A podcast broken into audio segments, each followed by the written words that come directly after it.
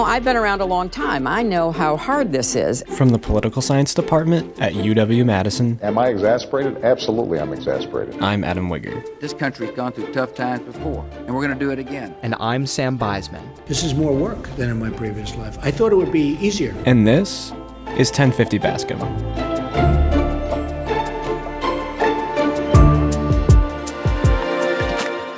Today on 1050 Bascom, we are grateful to have the opportunity to talk with Dr. Barry Burden, professor of political science and director of the Elections Research Center, about what many commentators are describing as proposals to restrict voting. These so called voter suppression bills are steadily gaining traction across the Sun Belt, aiming to slow the effects of ongoing demographic shifts that many believe favor Democrats. And as of April 1st, 2021, state legislators have introduced 361 bills with voting restriction provisions across 47 states. First things first, thank you so much for jumping back on the pod with us today, Professor Burden. Oh, glad to be here. Thanks for having me back. Yes. And I think uh, just for transparency's sake, Adam and I should mention that we are still recovering from taking your final exam yesterday. So if maybe we're a little bit too easy on Professor Burden, the audience understands why that might be. And if I seem distracted during the conversation, it's because I'm actually grading the exam while we're talking. Ah, oh no. Well, we'll keep that in mind. keep that in mind. Anyways, it appears that the next frontier in the battle over voting rights is escalating pretty quickly across states in the South and the Sun Belt. And these cases kind of have two things in common. First, that these states are seeing a rapid demographic shift in their electorates that might favor Democrats and that they have entrenched political interests trying to stop it. And given your expertise, that's what we want to talk with you about today. So let's start broadly. Can you talk about these demographic shifts that seem to have favored Democrats in 2020 and who these entrenched interests are that are trying to quell a potentially growing blue advantage in places like Georgia, Arizona, and even Texas? Well, you've started by pointing us in exactly the right direction. These are all swing states that were not swing states five years ago or 10 years ago. Places like Georgia and Arizona, Democrats had not won there during a presidential year since the 1990s. So I think there's a new sense of urgency for state legislators to make sure they've tilted the playing field in their favor as much as possible or to address what they think are weaknesses in the election system. And that new competitiveness in these southern and Sunbelt states is largely due to demographic shifts, but maybe not the ones that people have pointed so much attention to. It's true that non white voters, black voters, Hispanic voters, and Asian voters have been helping to make Arizona, Texas, Georgia competitive. But I think it's also the influx of Northerners who have moved there. The Atlanta metro region has grown tremendously, or big cities in Texas are these just giant metropolises that have been driven partly by immigration, but also by migration from northern and western states, you know, retirees moving to the south for better weather or workers who are going there because those are places where a lot of jobs are being created and all of that has just led to a more diverse and more politically competitive environment. Yeah. As we're talking about some of these states, I want to focus on Georgia and the election bill that has been in the public eye coming out of the legislature there, where they have been trying to legislate restrictions like identification requirements for absentee ballots and limiting ballot drop boxes and shortening runoff elections. And I know that the Elections Research Center has done research on some of these kinds of measures and their effects on the possible voting behaviors and turnout of people. Can you speak a little bit to some of the research that the center has done on some of these measures? Yeah, it's a really good question, though it is sort of difficult to put together the social science research that exists with all of the things that are in the Georgia bill. It's a, sort of a conglomeration of a lot of different ideas that have been stuck together. I think the bill runs about 100 pages and it's just a kind of hodgepodge of stuff, not all of which has been studied. So, for example, there was a lot of outrage about the limits on being able to provide food and drink to people who are waiting in line, rightly so we have no idea what that will do. Just hasn't been research on water being provided to voters. I think also one of the things that's not noticed about the Georgia bill so much is not the restrictions in place, though those are real, but also what it's doing to bring up voting opportunities in rural parts of the state. And Georgia is a place where the party politics are largely between the Atlanta metro region and the rest of the state. So it's it's an urban rural divide as well as a racial divide. And so Republicans will say, actually, our bill enhances early voting by providing more days and guaranteeing that everyone has two Saturdays on which they can vote early. But all of the voting locations in Atlanta were providing those things already. So there's really no improvement for voters there. And if anything, there might be some rolling back of voting opportunities. But in other parts of the state, there are not going to be more days and, and, and an extra weekend, probably. You know, what we know from research is that expanding voting opportunities surprisingly doesn't do a lot to increase voter turnout. So, offering more days of early voting uh, on its own doesn't seem to have much of an impact. Making voter registration easier does. And most of these bills that we're going to talk about don't do much on the voter registration side. They're very focused on absentee voting because that's the set of issues that came out of 2020. But what we don't know as much about is what happens when you start to restrict absentee or early voting opportunities. We know what happens when it rolls out. It generally does not have as much of a positive effect as people might assume. But pulling back I've argued is more disruptive to voters because it's forcing voters who have taken to particular habits, ways of voting. You know, there are African Americans who, for example, will vote after church on Sunday as part of the Souls to the Polls effort. Well, if you take away a Sunday of voting, you're now going to force those voters to do something different than what they've been doing. And that creates some cost and some disruption that's likely to affect turnout. So I think the new opportunities that are being provided are unlikely to have much effect in Georgia, but some of the restrictions, earlier dates for returning absentee ballots, more identification requirements, those are going to at least present more burdens for voters. And whether they actually translate to lower turnout, I think depends on how groups and parties respond to them. And while we're on the subject of specific states here, let's travel a little bit farther south to Florida from Georgia because we're recording this on May 6th. And just this morning, Florida's governor, Ron DeSantis, signed into law one of these voting bills that looks to uh, restrict or limit voting opportunities. Could you talk to us a little bit about this still developing situation in Florida and maybe how this bill is similar or different to this other suite of bills in these southern and sun belt states? It's remarkable how similar it is to the Georgia bill. you can identify provisions that show up in both. Uh, for example, limiting food and water to people who are waiting in line. That's in both bills. Prohibiting local election officials from getting private grant money. That's in both bills and in some other states requiring that voters provide an ID number to get an absentee ballot in both bills, limiting drop boxes in both bills. So there's there's definitely some conversation going on between policymakers in those two states, uh, even though the circumstances are really different. Georgia was the big swing state this past election cycle that resulted in two new senators, you know, switching parties and going to Joe Biden for the first time in a long time. But Florida was not so much of a swing state. Trump won fairly comfortably there.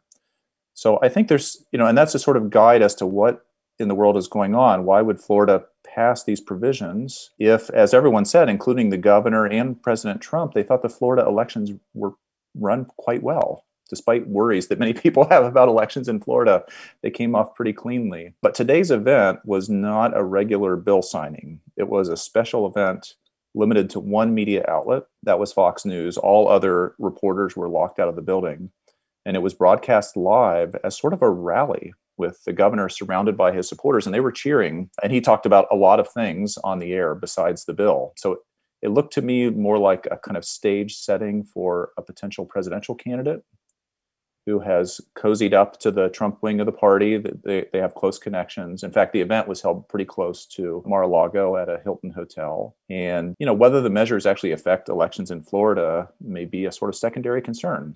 This is red meat that can show that Governor DeSantis or his fellow conservatives is taking voting integrity seriously in Florida. And that's the message I think he wants to convey with the bill. And that makes you wonder whether governors in some other states who are signing the bills are also interested mainly in election integrity and ensuring voting rights, or whether it's a way to appease some elements of their party or of the electorate who just want to see these things. And speaking of other governors, let's start heading to the west now and just kind of summarize the rest of the situation with what's going on in Texas and Arizona. Are there significant differences between the bills in Texas and Arizona and these other states, or do these still just continue to fall in line with the general provisions and trends of these bills that we've been discussing? There are definitely common themes about wanting to check and provide more security and more requirements for people voting absentee, concerns about drop boxes, concerns about private foundation money supporting local election costs. Texas is a little more uncertain because the bill has not gotten to the governor's desk, and there are a couple of competing bills, one in the House, one in the Senate, that don't quite match. And I think the Republicans who run the show there are having a conversation among themselves about what they want to do. Those things are likely to be revised a bit before they get to the governor's desk.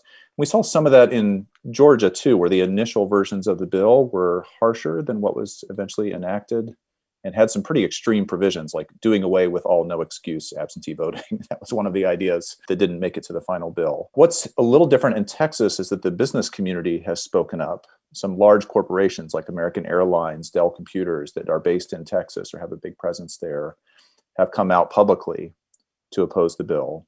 And in Georgia, that didn't happen. When big companies like Delta Airlines spoke, it was after the bill was enacted. So it was really too late to make um, changes there. So I think that's giving Republicans some pause in Texas, or it's just it's causing a conversation that didn't happen in other states. Arizona, I think the legislation there is being overshadowed by the audit that Republicans in the Senate are doing in a coliseum in downtown Phoenix. We might talk about that. That's really a unique thing that we're not seeing in other states. It's sort of a continuation of the 2020 election six months afterwards. So it's not quite over for some people. As we're talking about these bills, there are two sides of the argument that we're seeing. We're seeing people on the left arguing that some of these bills are reincarnations of voter suppression laws that we've seen in the past. And those on the right are arguing that these bills are aiming to increase voter trust in the system and increase voter trust in elections. Can you walk us through these arguments a little bit? Yeah, I think you've got it right. Those are kind of the frames that Democrats and Republicans have been using. And you get some pretty extreme portrayals of these bills that I think are not really accurate, you know, as they're either the end of the world or they're going to save elections. They're, they're neither one of those things. And as, as in the case of Georgia, it's sort of a hodgepodge of stuff that doesn't all go in the same direction and doesn't all necessarily make sense together. So um, these are these are compromises. I think Democrats are right in being concerned that Republican legislators and governors seem to be taking aim at the very provisions that Democratic voters were most likely to use last year during the pandemic. In particular, voting by mail, registering online, requesting ballots online, dropping ballots in drop boxes, having people gather ballots, what's called ballot harvesting, uh, or using mobile voting locations, early voting locations, all of those things are being targeted. And it's not coincidence that it's Democrats who were more likely to use them, and voters of color who are much more likely to be Democratic voters. And in places like Georgia, the racial divide is just a very important part of politics. So I think Democrats have real reason to be concerned given where these bills are focusing their energy. You know, Republicans have been concerned for the last year about election integrity, really following the message they heard from their party leader, Donald Trump, who had been railing about elections, about absentee ballots in particular, actually going back to about 2015 when he first ran for president, even after he won the 2016 election. He complained that he should have won the popular vote as well as the electoral vote, and he would have won by much more had it not been for all these non citizens who were voting and the fraud and absentee ballots. There was no factual basis in that but it set the stage for Republicans being inclined to accept those arguments. And, and Trump really kept at it through 2020, going after some of his own party officials, including election officials in Georgia and elsewhere. And so, you know, there is a sort of through line if you follow the c- complaints that Trump made and then look at the lawsuits that were filed in a lot of these swing states, including Wisconsin, in the days after the election in Arizona, I think there were eight lawsuits and they were all shut down. And now the bills that are being produced in these states, they're not all the same, but there are some of the same concerns and themes from the Republican side. And I think Republican voters who have internalized Trump's message are genuinely concerned that there are non citizens voting or people voting twice or other kinds of things, even if there isn't really a factual basis to that, we're just very inclined as people to accept ideas that come from trusted sources. And if you're a Democrat, Joe Biden or Barack Obama is your trusted source. And if you're a Republican, Donald Trump or Fox News is your trusted source. And it, I think a lot of Republicans also find it difficult to believe they lost this election because people they know are also Republicans. And so, who are all these Democrats who are giving Joe Biden this massive win of millions of votes? It just seems implausible given the kinds of media they consume and the conversations they have. I don't think that these measures are going to do much to increase voter confidence voter confidence was lowered this past election cycle because public officials said that people shouldn't be confident. they, they said we shouldn't trust this system. It's rigged. There's, it's scandalous. It's fraudulent. And that caused people to lose confidence. The best thing we can do to rebuild confidence is to tell voters you should be confident in your system. We ran an amazing election in 2020 during a pandemic in which a record number of people cast ballots in new ways, ways they had never done it before. So that's a positive story that just is not being told. But I, I think that would do more than any of these election reform bills to rebuild confidence. No, that all makes a, a lot of sense. And thank you for going into some of that psychology and the chain of reasoning which which might you know lead to some of these perspectives i think that that was really really useful for me to hear, and I think it will be for a lot of our listeners as well. But something that I want to follow up on while we're on the subject is that one of the important questions that has come up on this podcast with our interviewees again and again is what is the trajectory of the GOP in a post Trump era? I think that this has been one of the big questions that might just determine a lot in American politics for at least a decade or so. And it feels like everyone who we've had on the pod has been looking for some kind of indication in the early days of the Biden era as to which direction the GOP will take after. If it's going to either maybe resume its, say, compassionate conservatism Bush era type of shtick, or if it's going to shift over into the more make America great again Trump camp and sit there. And as you discuss these as kind of a continuation of arguments and policies that originated from more or less the Trump camp, do you think that we can read the fervor for these bills by Republicans across multiple states as an indication of which way the GOP is going?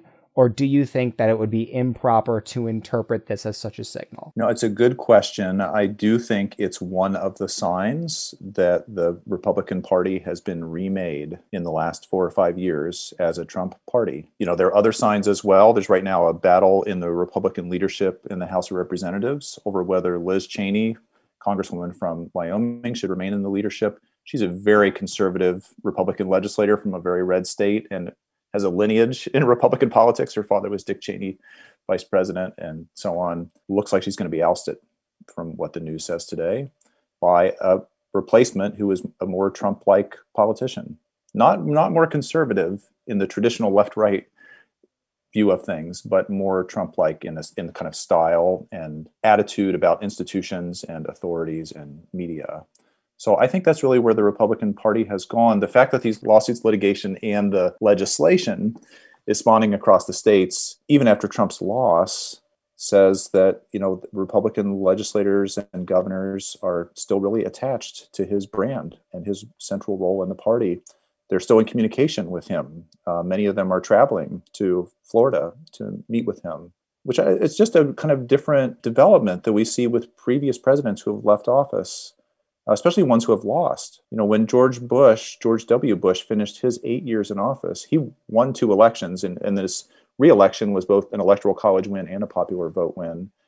And Republicans didn't really want to touch him after he left office. They were going in a different direction. John McCain declared when he ran for president in 08, essentially, I'm not a Bush Republican. I, am my own person. And right now, I don't think you'd hear very many Republicans who are in the leadership who really have a shot at leading the party as saying that kind of thing. And so you've got to be like Ron DeSantis on board with these bills if you're going to build a following in the Republican Party today. An important question that I guess we'll keep getting more and more data points to answer as time goes on, but thank you for weighing in. And to continue talking about these pieces of legislation, as you brought up earlier, a lot of these are being brought into pretty purple states. And purple states who right now have a very energized group of Democratic or left wing voters. I mean, a great example for that is Georgia, which, you know, Biden won in the 2020 election and has had incredible grassroots movement driven by national named figures like Stacey Abrams, but the legislature nonetheless is still working on one of these restrictive voting bills. So I want to ask, what types of strategies do you see these activists and even other legislatures in states like this attempting to try and counteract this legislation? And how effective do you think it will be? Boy, it's hard to say, but it's obviously important for these groups. You know, there is a cynical view of all of this that says Republicans and Democrats like to have these battles over election rules because it's a way to mobilize their supporters. Republicans can say to their folks, look, there are people abusing the system and we can't trust elections. We need to take action. Help us do that. And so that really gens up anxiety among their supporters. And Democrats can say, look, those Republicans are trying to take away our voting rights. They're trying to steal democracy. And that's really motivating too for raising money and getting uh, people to volunteer. There's a little bit of kind of perverse incentives for both sides. And I think some of that drives the lawsuits and the social media campaigns that go on. But in the end, there's going to be an election. You know, there's going to be another set of federal elections in November 2022 and another presidential election after it. And the parties really do want to win those. So, you know, generating enthusiasm or anxiety among their supporters is one way to do it. But in the end, they like to overcome whatever barriers are in place and, and actually take the election. I think the evidence and some of the research shows that Democratic groups are able to benefit in the short term from backlash to these laws. So, when voter identification laws are initially enacted, for example, there's some research showing that groups can mobilize their supporters to help overcome them. But that takes a lot of resources. Groups, you know, the Democratic Party, the NAACP, the ACLU, other groups have to pour a lot of money and time into educating their voters about what's happening, helping them overcome the barriers and making it an issue. And I think there's a kind of novelty when these laws first go into effect that people are really focused on them. But groups just can't keep that up over time. I, I heard the NAACP in North Carolina say that when the voter ID law was enacted there, they put a lot of resources into educating their supporters about it and trying to get them IDs and get folks to comply. They can't do that every election. They have other things that are pulling on their resources. So I think the short-term effect and the long-term effects are likely to be different. You know, so if, if these laws get passed now in the spring or summer of 2021, it's an important question. Will they still be salient by the time the general elections roll around last year, uh, next year? The 2020 election was strangely kind of about the election.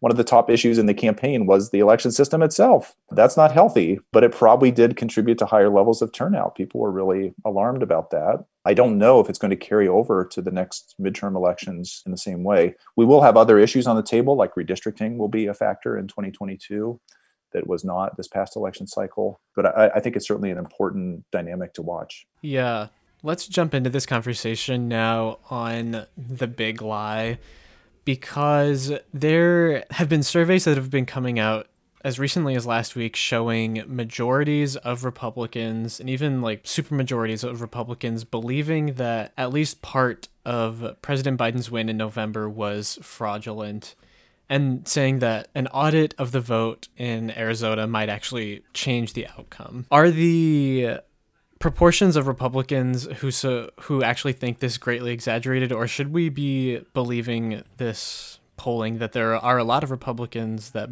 believe that the election was fraudulent still? Sadly, I think I become more worried about this each day we get further from the election, from the last election. And here's why. In previous presidential elections, the folks who voted for the winner always feel better about things. it, it, helps when you win. And so, you know, when Barack Obama won the won the election in 08 or in 2012, Democrats thought the system was very trustworthy. They were confident that their vote was counted properly. All of those kinds of survey questions turned up high levels of trust. And Republicans were just more skeptical, especially in swing states. That, that was a, the real pattern. And likewise, when Trump won in 2016, Republican voters suddenly became more confident, Democrats somewhat less. So you get a little bit of this seesawing back and forth, but it's usually a relatively small effect and it usually dissipates. It's just sort of the sour grapes right after the election. Voters are trying to rationalize for themselves how could it be that my side lost? It can't be that our message is not as good, or our policies are not as good, or our candidate's not as good. It must be something about the system. But as reality sets in and the new president takes office, people tend to let those feelings go. But what's been different this time around is that those feelings have not gone anywhere. The share of Republicans who do not believe the election results, when asked back in January, around the time of the counting the electoral votes and the insurrection, is about the same as where it is in April. It just has not moved much. So we're not seeing the kind of softening of opinion as the you know the kind of intensity of election day recedes into the background and we're focused on other things. And in addition you've got this large share of republicans who say they don't believe biden was the legitimate winner. And i want to believe that's just people sort of cheering for their side or being performative in really rooting for republicans. But it too has not moved at all since they were first asked back in december or january. And some pollsters have done some really helpful, though also scary follow up questions where they've asked people when, when someone says in a survey, I don't think Joe Biden legitimately won the most votes and should be president. There was a CNN survey recently that asked, okay, but do you think the evidence on that is really solid or a little shaky? Are you a little suspicious or do you really have good reason to believe this? And a lot of Republicans really doubled down on those things and said, no, no, no, this is not just me spouting. I really think there's hard evidence that Joe Biden didn't win the plurality of the vote in enough states to win the electoral college this this whole thing is a sham. And the fact that so many people on one side of the aisle are still attached to those ideas and it hasn't softened and it's a much bigger disparity than we saw after 2016 or after 2012 or 2008 that's a worry. I, I don't know what is going to get us to a point of consensus. And as long as there are lawsuits and legislation and strange recounts and assertions going on, it provides I think people with more fuel to believe those things. To follow up on that, I want to ask you what you make of President Biden's strategy of addressing this issue, because it really more or less has been a strategy of not addressing it. He's more or less kind of just plowed through the skepticism and gone on with his presidential duties regardless of this very real skepticism of his legitimacy that most definitely exists. So, I want to ask do you think that this is the best strategy for President Biden to follow? Like, should he be doing something different? Should he be taking this on from a bit more head on direction? And do you think that this issue might cut into his ability to enact or pursue his agenda? I, I, think it is in the sense that he and his press team don't want to repeat mistruths that are out there, whether it's about the election or, or about the vaccine or anything else. So when Jen Psaki gets asked questions in her daily briefing that she thinks are not based in fact, she will simply dismiss them and move on rather than repeating them. And I think that's learning from some mistakes of the media over the last five or six years or longer, maybe going back to the Iraq War or other places where things were not factually based, maybe intentionally mistruths. And in trying to debunk them, the media would repeat them, and that gave them a kind of credence. Or it was a sort of he said, she said, you know, here's some, here's what one side says, here's what the other side says. Even if one side is saying gravity is real and the other side is saying gravity doesn't exist, those are not equal propositions in terms of factual backing, but it makes it easier for the side who believes the nutty thing or the conspiratorial thing to hang on to it if it at least gets acknowledgement. So I think the Biden team trying not to acknowledge the big lie aspects of the election is helpful. It's obviously not solved the problem because the polls are still showing the kind of difference between Republican and Democratic voters, or I would say between Republican and all other voters since the election. That has not gone away. But yeah, it's a very different approach than the Trump administration, right? It's not about Biden very much. We, we don't see a lot of him. He's not tweeting in the same way but it, it's it's not made Republican animosity go away. We just that's going to hang around. I'd like to ask what you think the long term impacts of the you know quote unquote big lie might be because as you were discussing how bad this might be is kind of a function of its longevity and how long that this kind of mistrust persists in our electoral system. And earlier than that, you were talking about as long as there are public figures who are going to give credence to this idea, it is likely that it will still persist in some kind of notable quantity. So then my question is like how bad do you think these long-term impacts could be? How do you think that they will impact voter turnout or perceptions of legitimacy in US elections even maybe in say 2022 or 2024 in their respective elections? Yeah, I, I don't know, but I am concerned that these beliefs are going to hang around through the next election cycle or a couple of cycles and it will make voters less confident in a system that they really ought to have lots of confidence in. This is you know a central foundational point of a representative democracy. We need to believe that the game operates fairly and that it's impartial and that people have the right the ability to participate and so if you think it's being rigged in some way, then I think all other attitudes about democracy are fair game then too. But again, I don't see it moving very much in the short term because the kinds of people who are skeptical about the election system having integrity are also skeptical about mass media and authorities, universities, you know, uh, you name it, um, big institutions, and now even big business in some places. So if those kinds of populist, anti institutional, anti authority attitudes are there, then you know that's how you get Republicans in Georgia not even trusting their own Republican governor and Republican Secretary of State, or trusting Liz Cheney, who has real Republican credentials because she said what Trump is circulating is a, is a lie about the election. So it's a worry, and if it becomes a kind of litmus test for Republican candidates who are running for governor next year or running for president two years after that, it just you know perpetuates that cycle. What we need are some alternative voices who are going to be credible to republican voters and can offer a more fact-based alternative. The downside for the republicans is it may hurt their own voter turnout. We don't have a lot of research on this yet but i've seen at least one academic study that suggests that republicans paid a price in the two georgia senate runoffs because republican voters there are not just Republicans, but the, the Trumpiest of the Republican voters believed what Trump was saying about the election not being trustworthy, and that caused them to participate less in the runoff. And that's not what usually happens in Georgia. Typically, Republicans do very well at runoff times.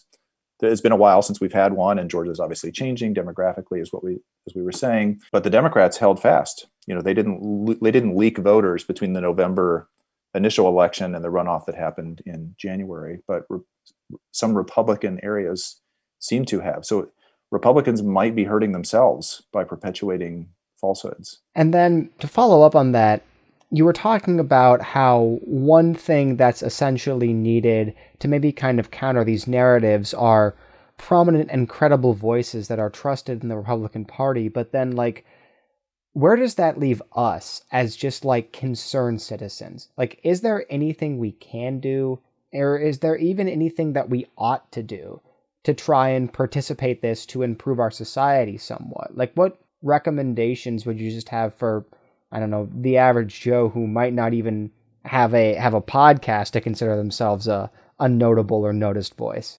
Well, tough question. Tell your friends that you think the elections were well run. Thank your election officials and praise them. They're not all perfect, but they've been through a lot over the last year in difficult circumstances. Communicate to your state legislators that we don't need to take drastic measures to improve an election system that worked pretty well last year.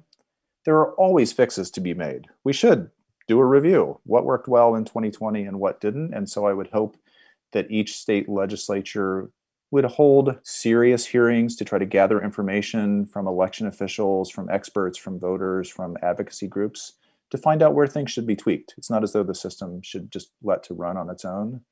But the kind of reactionary response to absentee voting, which had a kind of unusual experience in 2020 during the pandemic, it's not likely to be repeated. That doesn't seem like the most responsible way to move forward. And so I think just communicating with our elected officials and reminding them of your views when the next election rolls around, I think is a way to try to help keep them accountable. So supporting people who are virtuous voices in the public sphere is a good way to go. That can involve even things like writing letters to the editor and hosting podcasts and other other ways to kind of circulate the good news about what's going on in elections. Well, I'm certainly glad that hosting a podcast is on that list. As we're thinking of these impacts, what are some of the approaches that the Election Research Center is going to take to tackle the research on these? What are some of the big questions that the center is going to be asking? Yeah, there's some really important questions. You know, when the pandemic hit just about a year ago, the states were gearing up to run a presidential election. And many of them had were having presidential primaries at that time, including Wisconsin they had to tear down and rebuild their election systems you know on the fly this is like rebuilding a ship while you're traveling across the ocean and make sure it's ready by about september when the, the first absentee ballots would go out while we're in the midst of a pandemic and an economic collapse extremely challenging and a lot of states made temporary adjustments or responded to temporary ways that voters were doing things differently like the heavy use of absentee ballots is the most obvious and so places like Georgia rolled out drop boxes when they never had them. Or Wisconsin actually began to use drop boxes when they didn't have them. Or private foundations began to fund localities who needed money to pay to recruit poll workers. It was very difficult during the pandemic to find people to work the polls. So I think one of the things the center is looking at, and a project I'm doing in particular, is to see how much of the practices that got put in place for the exceptional circumstances of 2020 are going to hang around and will be just permanent parts of the election infrastructure, and which things will sort of recede and will go back to elections the way they were before. And that's both on the part of election officials who have to figure out what, what are polling places going to look like? Should we continue to vote in arenas the way some people were doing in 2020, or should we go back to neighborhood polling places? Should we have drop boxes everywhere or only one in each city or none at all? But also on the voter side, so many voters moved into voting by mail for the first time. We'd like to know, just for planning purposes, will those people stick with the vote by mail option going into future elections or will they revert back did people really like that voting in person experience and they'd like to go back to that so you know in wisconsin in particular i'm just in the midst of doing a survey of all of the state's election officials all of the municipal clerks who run elections in the cities towns and villages around the state and a parallel survey of the public in wisconsin and i'm asking some of the same questions in both surveys uh, for example, support for drop boxes. Do you think there should be a drop box in every community? Should there be no drop boxes? Should communities be allowed to have as many drop boxes as they like, or should there be a limit on those things? And you know, those kinds of questions being asked in both surveys will let us see whether there's a correspondence between what election officials think is good policy and what voters would like. And where there is correspondence, we should move ahead, right? When both sides agree, seems like the right policy. And if there's a disagreement, trying to figure out why it is and you know what what are the right ways to move forward we're also going to be asking voters how by what means did they vote in the past? Was it on election day? Was it during early voting? Was it by mail? What did they do in 2020 in response to the pandemic? Did they change those behaviors? And now, having done that, how are they likely to vote in the future when the next round of elections roll around? Will they stick with mail and doing, you know, requesting ballots online and all of those convenient things, or do they want to go back to the neighborhood polling place and registering to vote at their clerk's office and those kinds of things. So I think there are a whole bunch of questions that are kind of around planning and good policy. They're the kinds of things that some of these state legislators are not doing in pushing bills forward to kind of do the hard work of figuring out what really worked and what didn't, and what are the best ways to serve voters. And uh, when work is completed on those studies, we'd love to have you back on to talk about their results. But as we're starting to wind down our conversation today, we'd like to ask you what should we have asked you? Is there something that we haven't talked about yet today that you feel like this conversation wouldn't be complete if we didn't address it, or just anything else that you feel like our listeners need to hear on this topic? Yeah, I think there are two other things happening in the background while all of this action is happening at the state level that are worth knowing about. One is at the federal level. Democrats, who now control both chambers of Congress, are pushing through a pretty big election reform bill called the For the People Act. It's H.R. 1, so it's gotten the number one slot from Speaker Pelosi. It's already passed the House, and it's now going to run into uh, trouble in the Senate because of the, the filibuster, and even because one or two of the Senate Democrats are not for it at the moment. But it's a massive reform bill that would do a whole lot of things differently than what the states are doing. You know, it would implement same day voter registration in every state. It would implement a minimum amount of early voting in every state. It would allow people with felony records who are no longer incarcerated to have voting rights. It would create a public financing system where candidates for president or for Congress would get public money matching small donations that they raise on their own it would create nonpartisan redistricting commissions in every state. I mean, there's a lot going on. This is about an 800 page bill, and it's just taking things in a very different direction from what is happening in Georgia, Arizona, Texas, and these other states we've talked about. Its prospects are, I think, are you know rocky in the Senate. 60 votes seems impossible to even get 50 votes if the Democrats want to do away with the current filibuster procedure. It's also going to be challenging. But it's also different from what's happening in the states in that the bill was not written to respond to 2020 the bill actually passed before the 2020 election, and now they brought it back with some changes.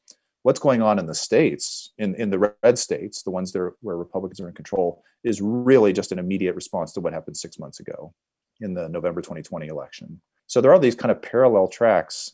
And also in a, in a bunch of states that we're not talking about, that are not getting the spotlight because they're not battlegrounds, there's a lot of election reform happening there as well. And some of it is moving in a counter direction towards more access, more voting rights, more openness. Places like Washington State, even some red states like Idaho, are you know opening up absentee voting, or our California, I think, is now going to do automatic absentee ballots to every registered voter for future elections because it worked well for them in 2020.